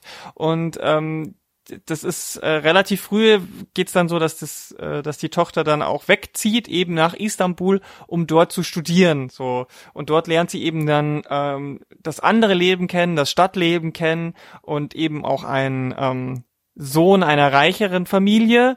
Ähm, die sich dann tatsächlich auch ineinander verlieben und äh, er macht ihr einen Heiratsantrag und ähm, sie heiratet in diese Familie ein und da wird dann direkt auch dieser Klassenkonflikt mit aufgemacht. Deswegen ist, wie gesagt, ähnliches Thema, aber anders dargestellt, weil ähm, die natürlich total auf die Familie von ihr herabblicken. So die Mutter von ihm tatsächlich zum Beispiel ist auch eine sehr stereotyp dargestellte, so fiese Reiche, die meint, ja, die will sich ja, hat sich jetzt hier so ähm, so einen reichen äh, Jungen geschnappt. Das war total cleverer Schachzug. Die will nur Gel ans Geld und so weiter und ähm, da geraten die dann auch aneinander, die beiden Mütter quasi. Ähm, und das geht aber noch viel weiter. Es ist äh, sehr, sehr viel Drama, sehr viel Pathos, auch gerade durch die Musikuntermalung, denn ähm, die Tochter ist äh, heiratet dann tatsächlich und kurz später wird sie tatsächlich auch schwanger, aber ähm, verliert kurz nach der Geburt das Kind und das macht sie furchtbar fertig, äh, wird depressiv und die ganze Zeit verschlechtert sich das Verhältnis zu ihrer eigenen Mutter, weil sie sich von dieser übervorsorglichen und vor allem auch überschwänglichen ähm, gezwungenen Positivität, die Mutter will immer aus allem was Positives rausholen oder ablenken oder bloß nicht über was Schlechtes reden, ähm, das macht die Tochter so fertig, dass sie sich immer mehr von ihr abkapselt und irgendwann gar nicht mehr mit ihr redet. Und erst ähm, ganz am Ende freunden sie sich wieder, finden sie wieder so ein bisschen zusammen, weil es kommt natürlich noch schlimmer. Nachdem sie ihr Kind verloren hat, erkrankt sie auch noch selber an Krebs und äh, steht kurz vorm Tod. So und kurz bevor sie stirbt, kommt kommt sie noch mal ins Dorf zurück und macht noch mal irgendwie versucht noch mal das Verhältnis zu verbessern. Und ich bin mir wirklich nicht ganz sicher, was ich von diesem Film halten soll, weil einerseits finde ich stellt er ganz ganz deutlich dar, dass dieses aufopferungsvolle, dieses überschwängliche, dieses überfürsorgliche, dieses stets positive, dieses beschützende vor der Welt auch so ähm, nee, nichts bringt und also weder der Mutter, die ihr ganzes Leben lang auf dem Dorf geackert und geschuftet hat für ihre Tochter, mit dem sie dann, mit der sie am Ende kein gutes Verhältnis hat, ähm, noch dem dem Kind, weil es eben dem der Tochter eben nicht vor diesen Sachen, schlimmen Sachen ähm, irgendwie bewahren konnte und ihr auch bei, im Umgang mit, dies, mit, mit diesen Problemen nicht wirklich beistehen konnte. Aber auf der anderen Seite endet der Film dann damit, mit dieser super dramatischen Szene, dass die Tochter äh, in, in die Stadt quasi zum Sterben in die Stadt fährt mit dem Zug und die Mutter bricht heulend am Bahngleis zusammen und ruft nur immer wieder, ähm, ich habe mich nicht gut genug gekümmert, es mhm. ist alles meine oh Schuld. Oh. Und deswegen, ich kann, ich, ich bin wirklich unschlüssig, was diesen Film angeht, weil es ist eigentlich wirklich offensichtlich, aber durch diese letzte Szene habe ich das Gefühl, dass die MacherInnen dahinter doch nicht so ganz das Ganze durchbrechen wollten, sondern dass es doch eher darum geht, irgendwie, ähm, das, was, was für eine Rolle Mütter haben oder haben sollten oder ich bin mir eben nicht ganz sicher, würde mich mal interessieren. Vielleicht ähm, gucken sich ja die ein oder andere HörerInnen da draußen jetzt den Film im Nachgang mal an, weil er ist auf Netflix zu finden und äh, schreiben uns dann, was die davon halten, mhm. weil ich bin wie gesagt unschlüssig. Ähm, aber auch da zieht man halt diese Verschränkungen ganz deutlich und ich finde, das ist was, was ähm, Filme äh, über Mutterschaft relativ das ist was, was ich eher in den letzten Jahren so bemerkt habe, dass ähm, Themen sich verschränken, was Mutterschaft angeht. Es geht nicht, nicht, nicht nur um eine Sache, sondern oft geht es eben um mehr als eine Sache, sei es jetzt eben Mutterschaft und ähm, sozialer Stand oder Mutterschaft und Arbeit, Mutterschaft und ähm, eine irgendeine Art von Marginalisierung. Ähm, weil ich meine zum Beispiel ähm, Women of Color als Mutter mhm. sind ja haben ja auch wieder in, egal wo ein völlig anderes Leben als weiße Frauen so ähm, und ich, ich finde, das ist was, das ist was, was in den letzten Jahren schon noch ein bisschen mehr geworden mhm. ist. Ich weiß nicht, wie ihr das seht. Mhm. Doch, ja, ich würde gerne auf einen anderen, ich würde einen, einen Aspekt vorher noch kurz gerne was sagen, weil du sagtest, du weißt gar nicht so richtig, wo der Film da hin wollte oder so. Und ich könnte mir vorstellen, dass das eben auch was damit zu tun hat, dass dieser, dass dieser Anspruch an Mutterschaft eben auch so irrsinnig ist, also wirklich im Sinne von irre, weil du hast auf der einen Seite eben die nicht, äh, die, die Mütter, die nicht fürsorglich genug sind und auf der anderen Seite die Mütter, die zu fürsorglich sind, so, mhm. die überfürsorglich sind, so sogenannte Helikoptermütter ist auch ein Wort, was es für Väter nicht gibt, zum Beispiel. Ne?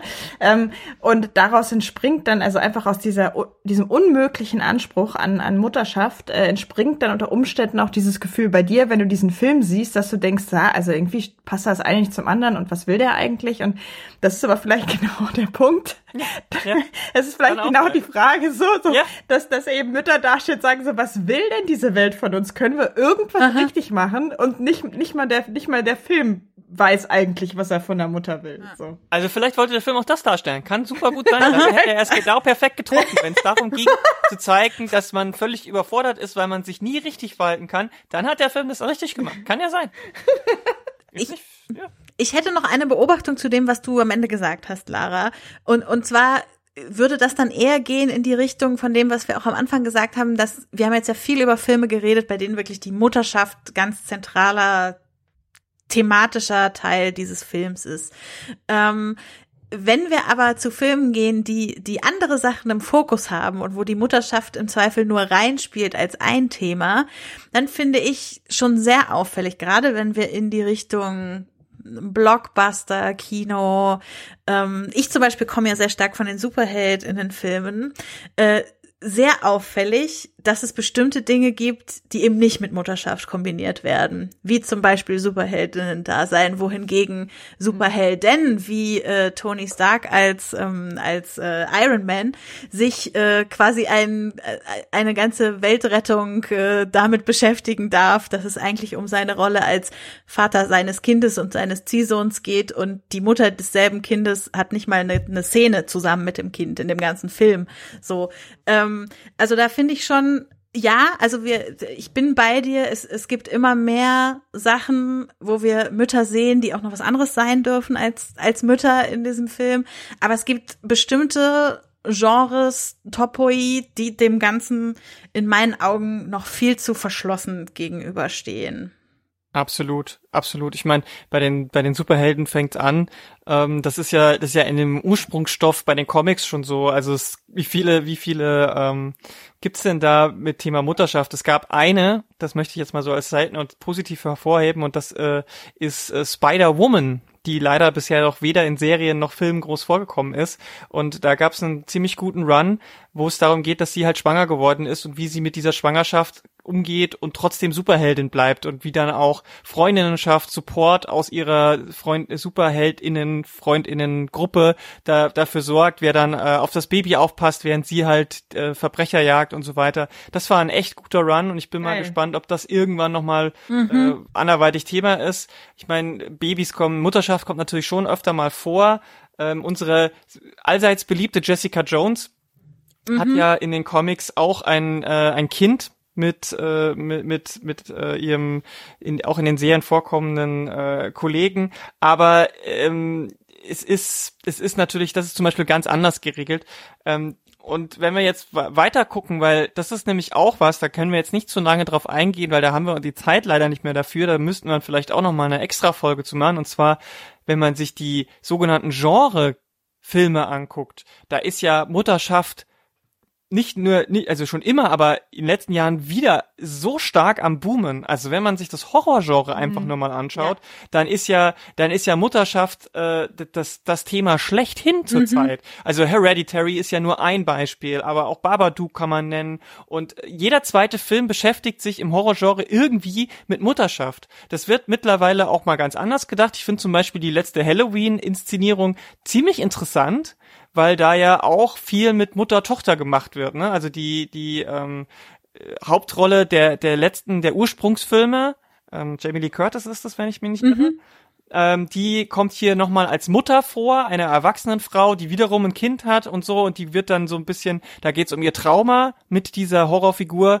äh, Michael Myers und so und wie damit umgegangen wird, das fand ich, fand ich einen sehr interessanten Ansatz. Aber oft ist es halt wirklich so, Mutterschaft wird als was was, was Schlimmes, was Gruseliges, was, was Ekliges, was Furchtbares, was Furchteinflößendes dargestellt, so. Das ist nicht immer nur der Body-Horror, das kann auch einfach, äh, so die Horrorgeschichte sein, aber ganz oft werden diese ganzen Konflikte, die wir jetzt auch gerade aufgezählt haben, von schlechten Müttern, von übertriebenen Müttern, ähm, von, von strafenden Müttern, von was weiß ich nicht alles, wird irgendwie übertragen auf einen Horror, ähm, auf ein Horrorelement. Und das finde ich schon extrem spannend, dass das gerade sich auch in dem Bereich da sich so ergangen wird und das so ein bisschen anders ist als im, im Mainstream-Kino, wo halt Mutterschaft gar nicht so häufig präsent ist als Thema, ähm, im Vergleich zu eben so Genrestoffen. Auch, auch in anderen Genrefilmen ist es so. Das ist nicht nur im, im Horror so, aber ähm, da ganz präsent. Mir fällt auch äh, hier dieser ähm,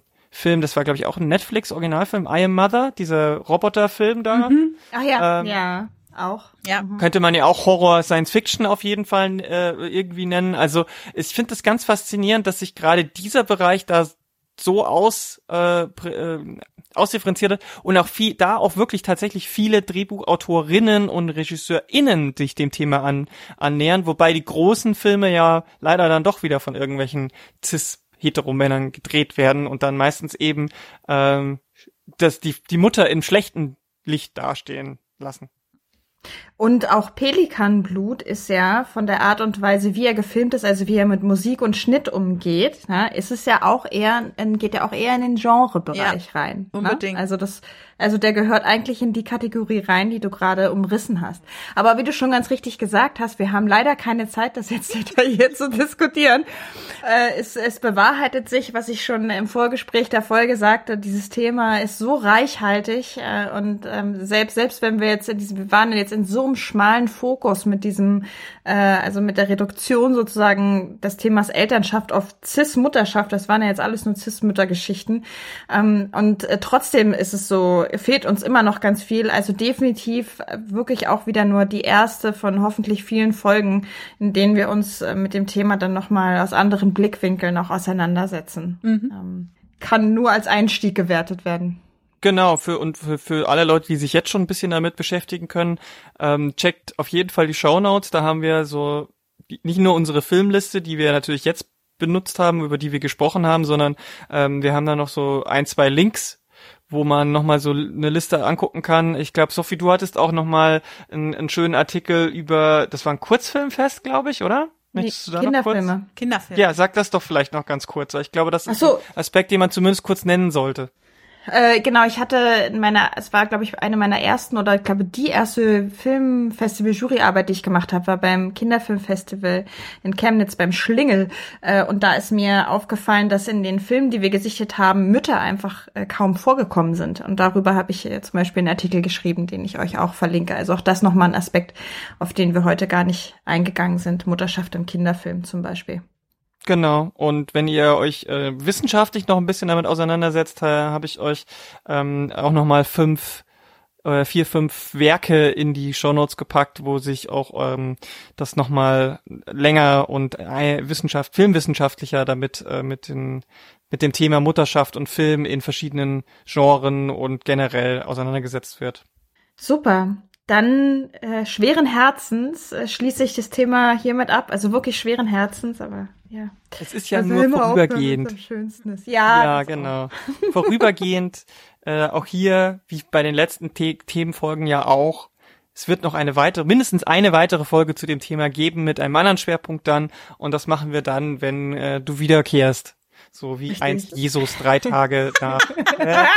Äh, der, der Vergleich jetzt, also ich weiß nicht. Darüber gehe ich jetzt Ja. nicht weg. Ich war, ich bin noch etwas, ich bin noch etwas irgendwie auf dieser Bibelschiene, weil, obwohl wir den, den Film zum Glück gar nicht geredet haben. Nee, genau, wir, wir nennen ihn jetzt auch einfach demonstrativ nicht, oder? Film, Der über den Film, man über den wir genannt- nicht geredet haben. Genau. Der, der Film über Mutterschaft, der nicht genannt werden soll. So. ihr könnt, ihr könnt uns ja gerne, ihr könnt uns gerne äh, per Twitter oder wie auch immer Vorschläge machen, was ihr glaubt, was dieser Film ist. Mal schauen, ob ihr drauf kommt. Ist jetzt nicht so schwer. Also, wir gehen über zu den, äh, zu den Tipps und da bleibe ich noch beim Thema Mutterschaft und ich bleibe auch beim Thema in eigener Sache und möchte nämlich hinweisen auf einen, auf einen Artikel, den ich geschrieben habe, einen sehr ausführlichen Artikel veröffentlicht auf dem Blog von Kulmine. Das ist eigentlich äh, ein, ein Anbieterin von Menstruationsprodukten, aber die haben eben auch einen Blog, wo über äh, unter anderem eben auch feministische Themen geschrieben wird. Und die haben einen Artikel von mir veröffentlicht über das Thema Schwangerschaft, in der äh, Corona-Zeit. Ähm, und das ist ein Thema, was mir persönlich natürlich sehr am Herzen liegt, weswegen ich jetzt hier die Möglichkeit auch nutzen möchte, darauf hinzuweisen, weil es ist ja doch so, dass alles, was so mit diesen ähm, Corona-Regelungen zu tun hat, auch ganz stark zu Lasten von Schwangeren geht und es gibt sehr wenig differenzierte Lösungen dafür. Also jetzt mal so als das prägnanteste Beispiel ist dieses Kreissaalbeispiel, also dass eben Begleitpersonen im Kreissaal oft nicht zugelassen werden, weil ähm, es eben grundsätzlich keine BesucherInnen im Krankenhaus zum Beispiel geben soll. Aber dass es eben da auf politischer Ebene, gesundheitspolitischer Ebene keine Differenzierung gibt, zu sagen, na ja, vielleicht ist so eine Be Begleitung eines werdenden Elternteils im Kreissaal doch was anderes, als wenn ich jetzt jemanden im Krankenhaus besuche, der da mit einem gebrochenen Bein liegt zum Beispiel. Also ich pointiere das jetzt, ne? Aber unter anderem mit diesen Dingen beschäftige ich mich in dem Artikel auch aus einer sehr persönlichen Perspektive. Das, äh, auch deswegen liegt mir das am Herzen. Ich wage mich da einen ganz schönen Schritt raus, aber eben auch, weil mir das Thema am Herzen liegt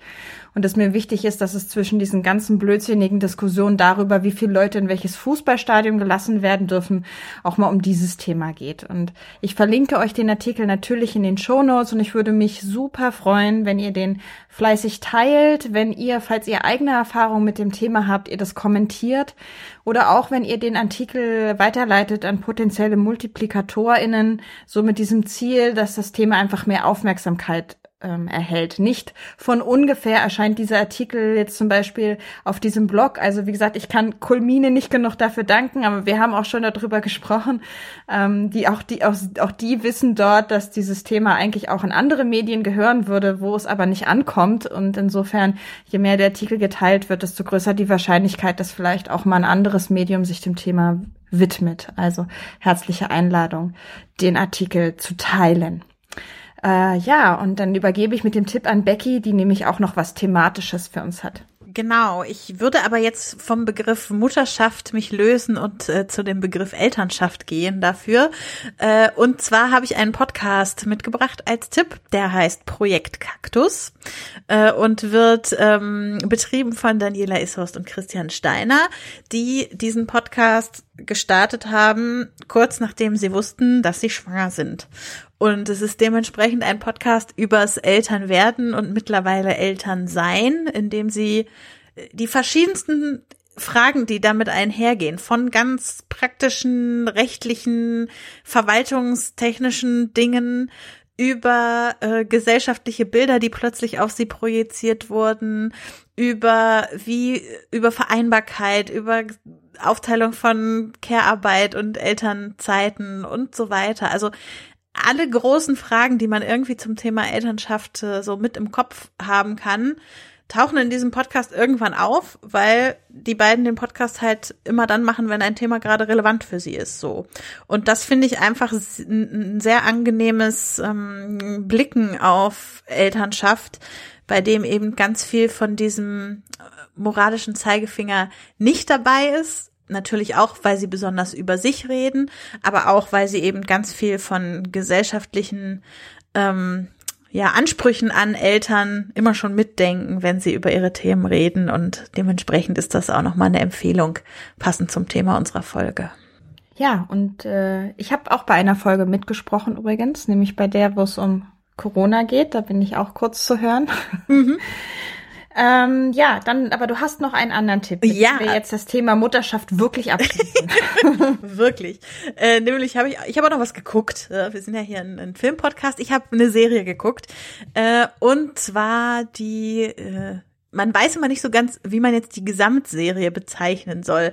Sie steht in Wikipedia als Deutschland, aber irgendwie kommt es mir oh. merkwürdig vor, von der Deutschland-Serie ja. zu sprechen.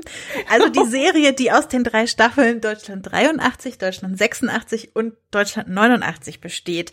Deutschland 89 gerade jetzt herausgekommen ähm, mit unter anderem Jonas Ney und äh, Maria Schrader in den Hauptrollen. Maria Schrader, die ja auch gerade für ihre Regiearbeit in der Serie Unorthodox äh, den Emmy gewonnen hat äh, und wo es ganz, also dadurch, dass ja dies Jahr alles digital war bei der Vergabe, wo es wirklich äh, sehr schöne Bilder von der Feier der, des Preises aus ihrem Zimmer sozusagen gab. Äh, das fand ich äh, wirklich super. Und sie ist eben auch eine der tragenden Figuren in dieser Serie und einer der Gründe, warum ich die so empfehlen kann. Serie beruht auf der Idee von Anna Winger und dem Buch, was sie zusammen mit ihrem Mann Jörg geschrieben hat. Und es ist wirklich mal eine erfrischend andere Herangehensweise an diese ganze äh, wir befinden uns in der Endphase des geteilten Deutschlands Thematik. Natürlich ist es auch ein bisschen Hollywood-esque aufgezogen mit Doppelagenten und so weiter. Aber gerade jetzt die, die letzte Staffel, in der wir wirklich Leuten dabei zugucken, sich in einem komplett neuen System irgendwie zurechtfinden zu müssen, äh, die hat mich schon sehr beeindruckt und gerade Maria Schrader hat mich sehr beeindruckt, die eben eine überzeugte Kommunistin spielt, die ein bisschen radikalisiert wird gegen Ende der, der Serie hin und die das echt mit so einer äh, Werf spielt. Also ich war, ich war wirklich hingerissen und habe es immer sehr gefeiert, wenn sie im Bild war und deshalb ist das mein Gucktipp diese Woche. Ganz kurz die Frage dazu, ich habe nur die erste Staffel gesehen, die taucht schon in der ersten Staffel auf, die Ja, Figur, in der ersten, ja, sie ist die genau. Tante von Jonas, äh, genau. Äh, Jonas Ney, ich sage immer Jonas, aber es, Jonas Ney ist ja der, der Darsteller von, äh, der hat auch so viele Namen, weil er mehrfach Agent ist, äh, ähm, Moritz, nee, wie heißt er denn nun? Äh, doch, ich glaube Moritz. Also auf jeden Fall der Jonas Ney-Charakter, sie ja. ist der Tante und äh, ja. Verbindungsagentin. Ja, Lara, du hast auch einen Serientipp für uns. Ja, und mein Serientipp, der ähm, befördert uns jetzt hoffentlich wieder auf einen etwas leichteren Weg. Und zwar ähm, ist vor kurzem die dritte Staffel, zumindest der erste Teil, ich hoffe, es kommt noch ein zweiter Teil, von ähm, der Animationsserie Carmen San Diego auf Netflix rausgekommen. Äh, eine alte Serie, die jetzt neu aufgelegt wurde und die ist richtig toll geworden.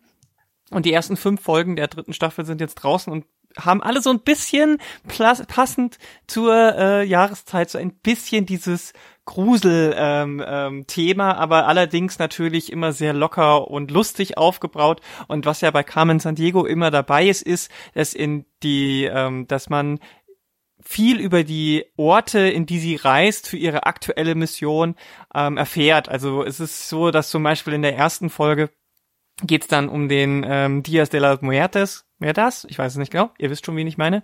Diesen mhm. äh, Totentanzpark. Genau. Ähm, und da wird halt erklärt, dass das eben nicht sowas wie Halloween ist, dass das eine ganz andere Bedeutung hat und was dahinter steckt und wie das begangen wird und so weiter. Und ähm, natürlich auch noch ein bisschen mehr über ähm, die, die kulturelle ähm, Situation dort. Ähm, dann geht's äh, geht's ins Bayou, also ähm, so ein bisschen in, in den in den in den Sumpf auch und da ist dann so eine Haunted Mansion. Also es ist äh, ganz unterschiedliche verschiedene Aspekte werden da jetzt so ein bisschen ähm, in die gruselige Zeit reingetragen und ähm, Carmen San Diego wird gesprochen von Gina Rodriguez richtig gut. Finn Wolfhard, den Leute vielleicht aus äh, Stranger Things kennen, es spielt eine hm. große Nebenrolle und ähm, viele andere bekannte Stimmen, äh, deren Namen man meistens nicht kennt, äh, sind auch dabei. Und äh, ich allein, also es gibt natürlich auch wieder einen äh, französischen Agenten, der immer verzweifelt versucht, äh, Carmen San Diego zu finden. Und das, äh, der ist ein, ein großer, großartiges Slapstick-Element in der Serie. Also das ist ganz gut, weil die, die Folgen gehen halt so 20, 25 Minuten, sind ein bisschen locker, bisschen leicht, man lernt vielleicht noch ein bisschen was, wird gut unterhalten, ist für mich die perfekte Serie zum Abschalten und runterkommen, wenn man irgendwie einen anstrengenden Tag hatte ähm, und wirklich jetzt nicht noch eine Stunde irgendwelche anspruchsvollen Serien gucken will, dann ist Carmen San Diego für mich genau das Richtige, weil es halt nicht, trotzdem nicht irgendwie so Pipi-Kaka-Humor oder sonst irgendwas langweiliges, oberflächliches ähm, ist, sondern äh, es ist zumindest ein bisschen Substanz da und äh, Carmen San Diego ist einfach eine coole Figur, muss man einfach mal sagen. wenn ich gewusst hätte, dass es die gibt, als wenn ich noch klein gewesen wäre, dann wäre das, dann wäre wär ich jedes Jahr als Carmen San Diego im Fasching gegangen, aber hallo. Allein die Outfits, der, dieser Hut. Hm. Großartig. Nice. Mann, jetzt, jetzt, das, sind, das sind so die Momente, wo ich so denke, ah, warum sind wir denn in Podcast? Ich möchte jetzt ein Bild von diesem Hut einblenden. Aber gut. Ja, dann ich, ich habe ja auch noch einen Tipp, beziehungsweise ist der zweite Teil des Filmlöwen Werbeblocks. Ding, ich möchte ding. natürlich ding, ding, ding. Ich möchte jetzt nochmal darauf hinweisen, äh, dass wir ja Filmlöwe im Kino haben. Ich sagte es schon das ein oder andere Mal. No. Aber es stehen ja noch, äh, noch vier Veranstaltungen bevor, äh, auf die wir uns jetzt äh, hier freuen und die, wie gesagt, ja auch äh, im, im Podcast mit nachzuhören sind. Übrigens an der Stelle, Lara, vielen Dank. Lara äh, schneidet nämlich den, die Podcast-Version dieser Diskussion. Yay. Das, das kann man ja auch mal so sagen. Ähm, kann man. Gerne, ich mach's gern. Und es gibt noch äh, vier Veranstaltungen, die ich einmal ganz kurz anteasern will. Wir machen was zum Thema Instafeminismus, zeigen den Film Searching Eva und sprechen mit zwei Instagrammerinnen, nämlich Lina Letizia Blatt und Latifa Cengel über äh, die Vereinbarkeit von Feminismus und Instagram. Geht das? Ja, wie und so weiter.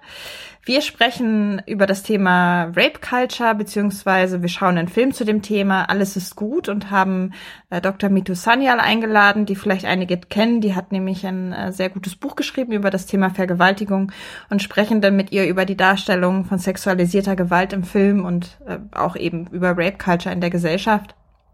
Wir haben eine Veranstaltung zum Thema Quotenschoten. Ich stehe total auf den Reim.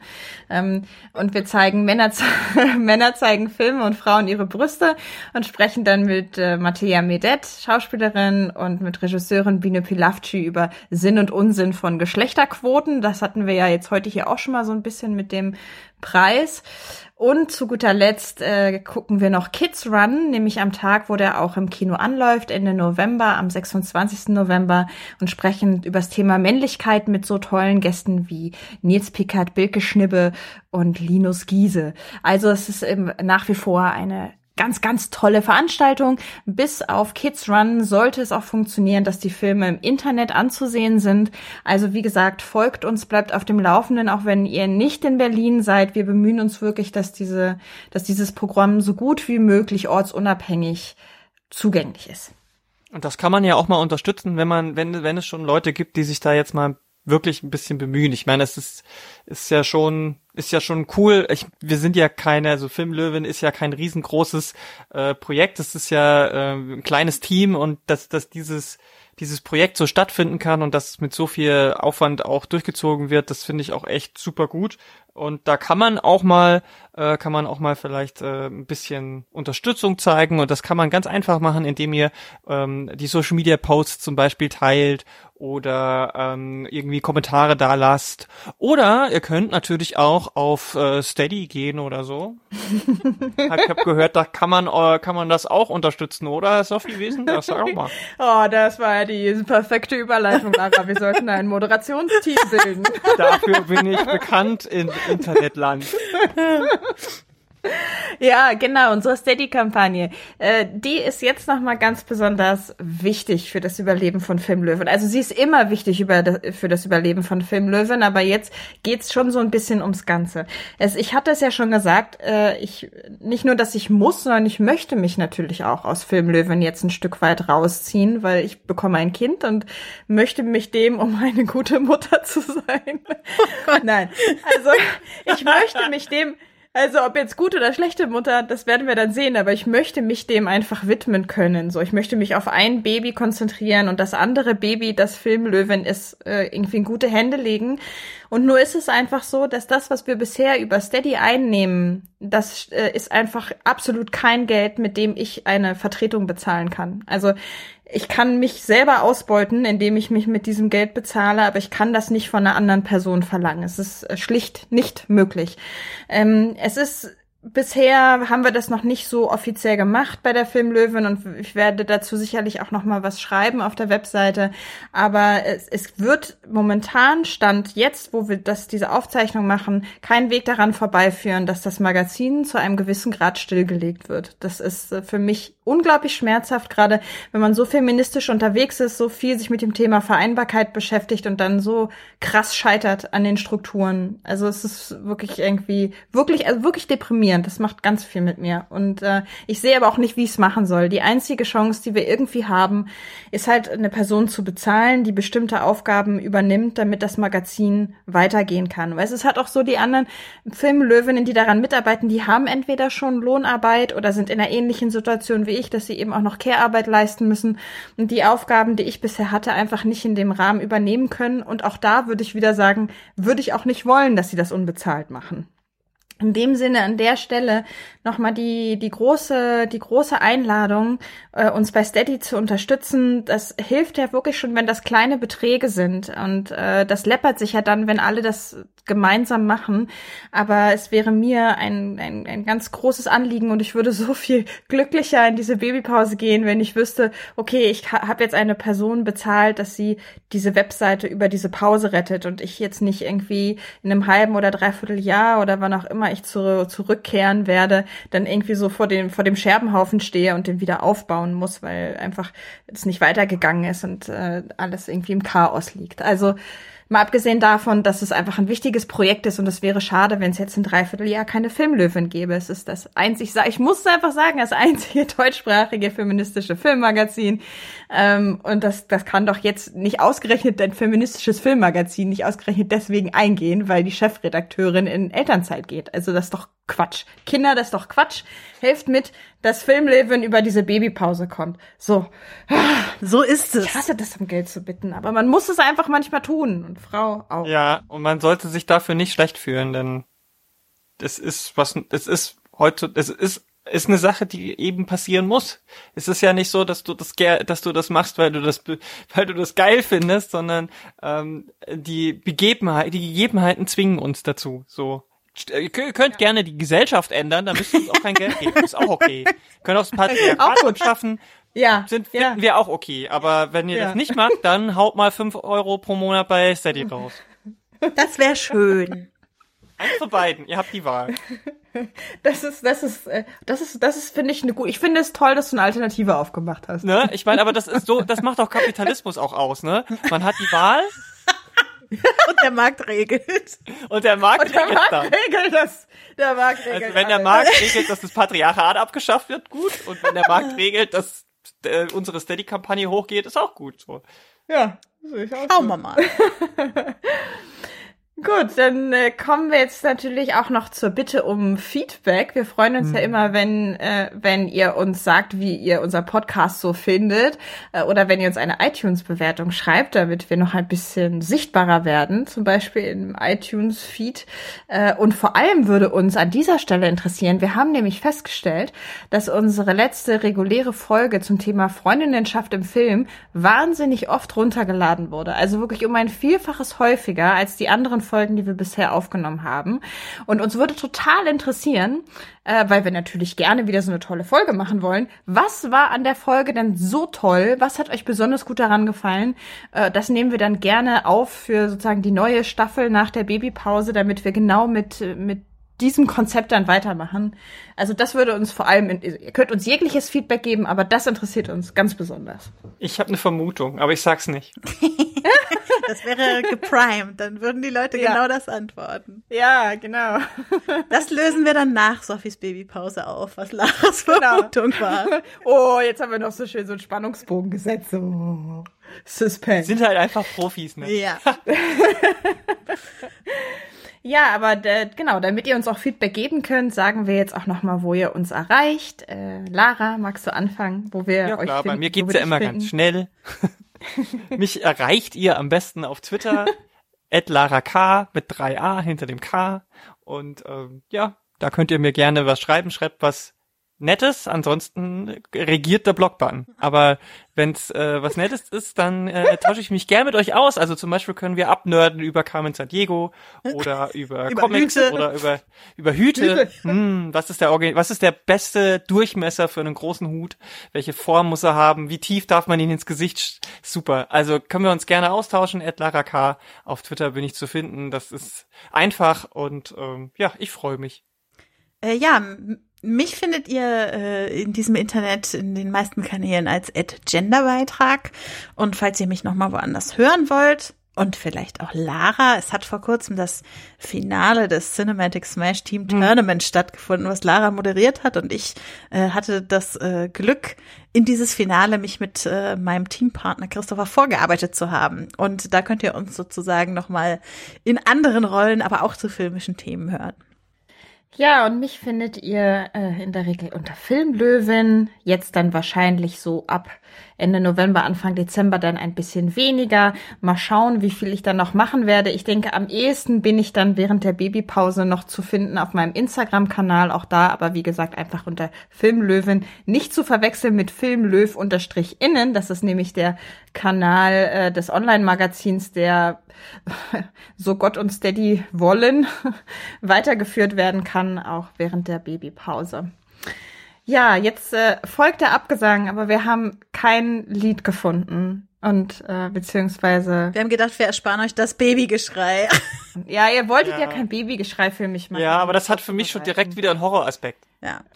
Und deshalb haben wir uns gedacht, wir, wir beenden lieber diese letzte Folge vor Sophies Babypause, vor Sophies Elternzeit mit äh, ganz vielen guten Wünschen für, für dich und deine Familie, für die Elternzeit, äh, dass du auch wirklich es schaffst, äh, die Zeit äh, ohne Filmlöwen zu gestalten und dich einen Moment da rauszuziehen und einfach ähm, ja in dieser in dieser neuen Rolle ankommen kannst, ohne deine alte Rolle ganz zu verlieren.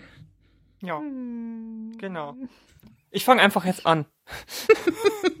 und ich sage, ich, ich wünsche dir einfach, dass du, dass du einfach die Mutter sein kannst, die du gerne sein möchtest. So, dass du, dass dich nichts daran hinderst, genau das zu tun, was du tun möchtest, wenn du es tun möchtest und ähm, den deinem Kind das geben kannst, was du ihm geben möchtest.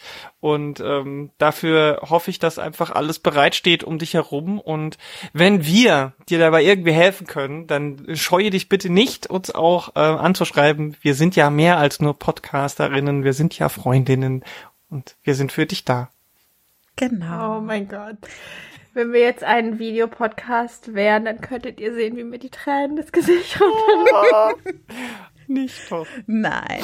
Dann wünsche ich dir auf jeden Fall noch, dass du diese gerade tränenden Augen in der Elternzeit äh, in äh, zu Genüge äh, Zeit findest, sie auch zu schließen und genug Schlaf findest. Denn äh, der, es ist ja jetzt nicht so, dass du äh, schon ohne Kind sozusagen nicht die Ohren immer, der, der, den Kopf immer mit ganz vielen anderen Sachen voll hättest. Und äh, deshalb wünsche ich dir auch ganz viel Schlaf. ja, danke. Ich glaube, wenn ich etwas nicht haben werde. Deshalb sind die Wünsche umso Schlaf. wichtiger. Deshalb ja, nee, du hast ja recht. Vielen Dank. ah, okay. Oh, ich bin wirklich richtig gerührt. Also, ähm, vielen Dank an euch. Ähm, es fällt mir dieser Abschied, es ist ja kein richtiger Abschied, aber es, es fällt mir trotzdem. Kein Abschied. Nein, es fällt mir trotzdem total schwer. Ich hoffe so sehr, dass äh, ja, dass die Wünsche wahr werden und ähm, ich beide beide Babys irgendwann nebeneinander betreuen kann, so dass wir uns dann hier in dieser Besetzung bald wieder hören. Und äh, ja, dann sagen wir jetzt wohl Tschüss. Bis bald, ne? Ja. Ganz bald. Wir hören uns. Bis ganz bald. Jeden Tschüss. Fall. Ciao.